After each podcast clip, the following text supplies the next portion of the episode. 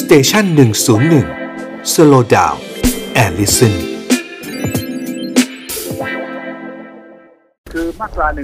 เนี่ย ก็เป็นที่วิพากษ์วิจารณ์สองฝ่ายนะครับเพราะตอน ใช่คนี้รับ เข้าใจบ้านเมืองแตกสองซี่กันนะครับ ก็พยายามจะพูดว่าเอ๊ะมาตรา1นึคดีหมิ่นต่างๆ เนี่ย ลดโทษไหมแก้ไขไหมนะครับเอ่อผมก็วันนั้นดีเบตกับคุณเปียบุตรไปเนี่ย ก็ได้แสดงทางออกในรายการนั้นว่า เอ๊ะผมว่าไม่น่าไปแก้ไข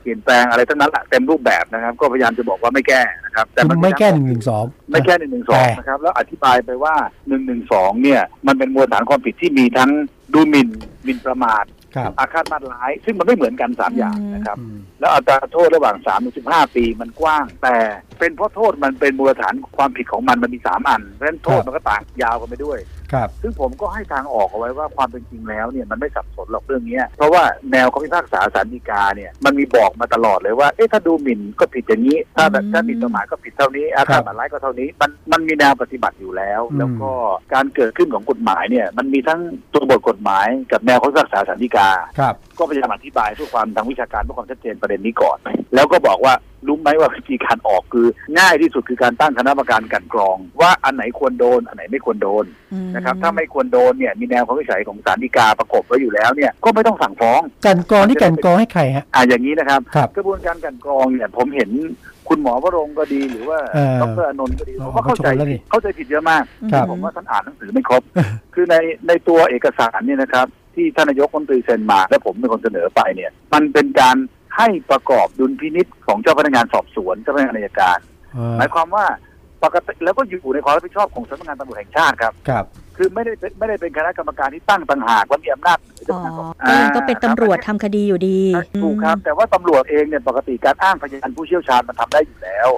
การนำไปสืบตำรวจเขามีกระบวนการสืบสวน คือไปหาข้อเท็จจริง กับกระบวนการสอบสวนนะครับกระบวนการสืบเนี่ยคือการไปหาข้อเท็จจริงเข้ามา ครับ ใส่ในเนื้อเนื้อหา ครับ ซึ่งถ้าเขาอ่านให้ละเอียดเนี่ยเขาจะเจอว่า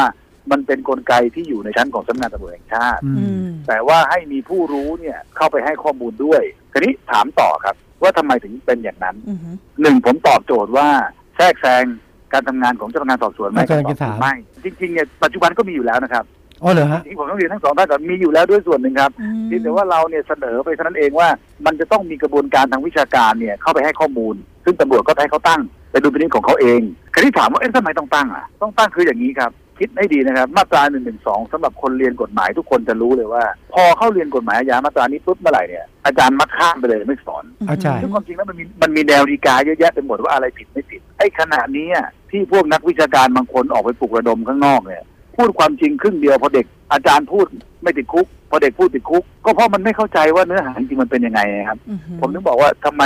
เราไม่มีคณะกรรมการกลันกรองให้ชัดเจน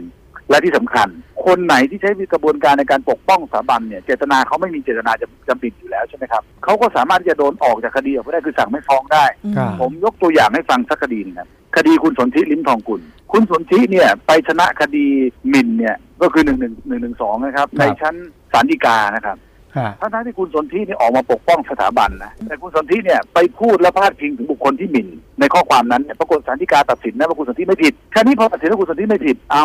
ซึ่งอันนี้ก็ต่างต่างจากชั้นต้นกับชั้นอุทธรณ์ใช่ไหมครับของของคุณสุทธิ อ่านี่ครับผมผม เฮ้ย จะบอก ฮะ ทั้งสองท่านว่าถ้าคิดเรื่องนี้ดูให้ดีนะครับ คุณสนธิเนี่ยพูดด้วย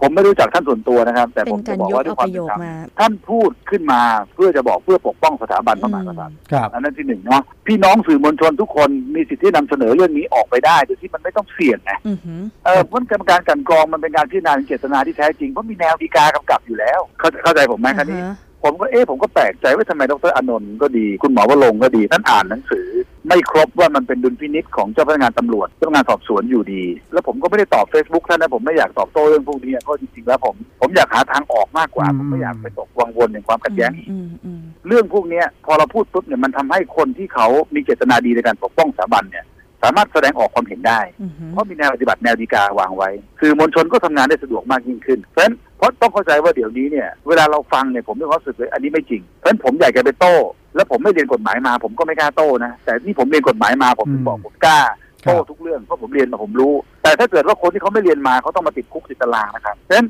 น้องๆเด็ก ๆ บางคนที่ที่ผิดจริงๆเนี่ยผมบอกเลยว่าก็ยังผิดเหมือนเดิมนะครับแก้อะไรไม่ได้หรอก แต่บางคนที่เขาไม่ผิดคือหมายถึงเขา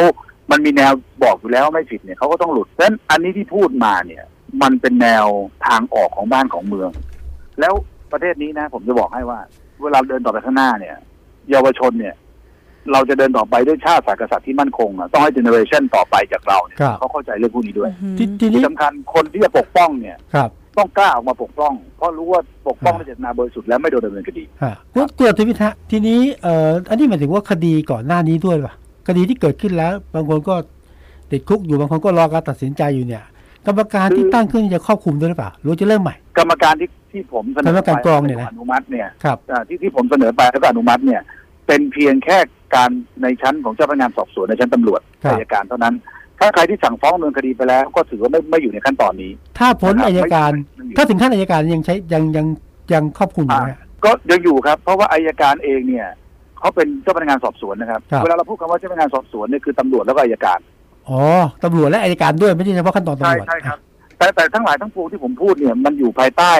ดุลพินิจของเจ้าพนักงานสอบสวนทั้งสิ้นไม่ได้เป็นการแทรกแซง ครับ อืม แล้วผมจะบอกทั้งสองท่านว่าในทางปฏิบัติจริง ผมที่ผมเรียนนะครับว่าทั้งสองท่านทั้งคุณหมอวรงค์และคุณณคุณอนนท์เนี่ยท่านอาจจะกังวล และท่าน ค่ะ อาจจะไม่ได้ไม่ได้เรียนกฎหมายอ่ะคือจะไม่เข้าใจว่าปกติแล้วเนี่ยเจ้าพนักงานสอบสวนเขาถามความเห็นของพนักงานของพยานผู้เชี่ยวชาญอยู่แล้วครับ อืม